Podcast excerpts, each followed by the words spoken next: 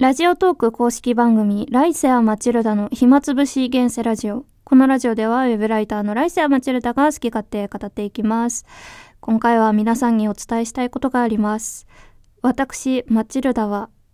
ドールマスクをつけた動画を YouTube にアップしたところ、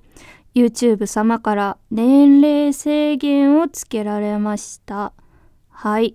先日新しいドールマスクが届いたよって収録させていただいたんですけど、その新しいドールマスクをつけてですね、その装着した感じどんな感じだとか、ドールマスクの肌の感じどうなのかとか、内側はこんな感じですよとか、本当に健全なね、動画を出したんですよ。にもかかわらず、年齢制限がつけられて、年齢制限がつけられるってことは、まあその名前の通り、18歳未満の方には動画が見られれないということになっていて、もし収益化が発生した場合も、その動画には広告がつかないってことになるんですよね。もちろん私はまだ収益化なんかしてませんけれども、ただ、その年齢制限付きの動画を出している人なんだっ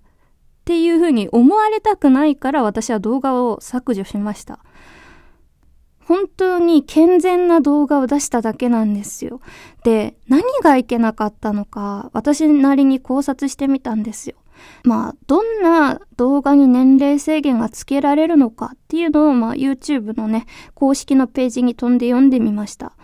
でね、まあ、うん、年齢制限がつきやすい動画っていうのは、犯罪的な何か、あとは性的な何か、あとは暴力的な何か、あとは下品な何か。この4つなんですよね。この4つのテイストが含まれている動画っていうのは年齢制限がつきやすいんですけど、私の場合は多分だけど、性的な何かと YouTube のね、AI が判断したのかなと推測しております。実はドールマスクというか、まあ、あれは一般的に着ぐるみとしてくくられることが多いんですけど、その着ぐるみ文化の中で、ちょっとエロティックな表現をしている方っていうのは一定数いらっしゃるんですよ。これは結構あの、フェチとかの話にもなってくるんですけど、あの、全身タイツだとか、着ぐるみ的な何かを身につけた人間に対して性的興奮を覚えるって人は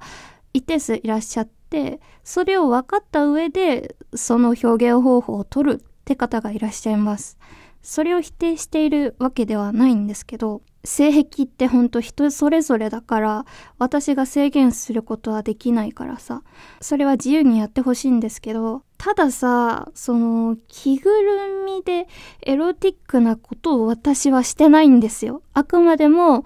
ドールマスクのレビューをしただけなんですよ。そのエロティックな表現とかも撮ってないし、本当に健全な動画だったんです。この着ぐるみとかドールに対して性的興奮を覚えてしまう人が一定数いて、YouTube がちょっと注意している、警戒しているっていうのはまあわかるんですけど、そんなこと言ったら本当すべてのコンテンツがエロティックなものになりうるんですよ。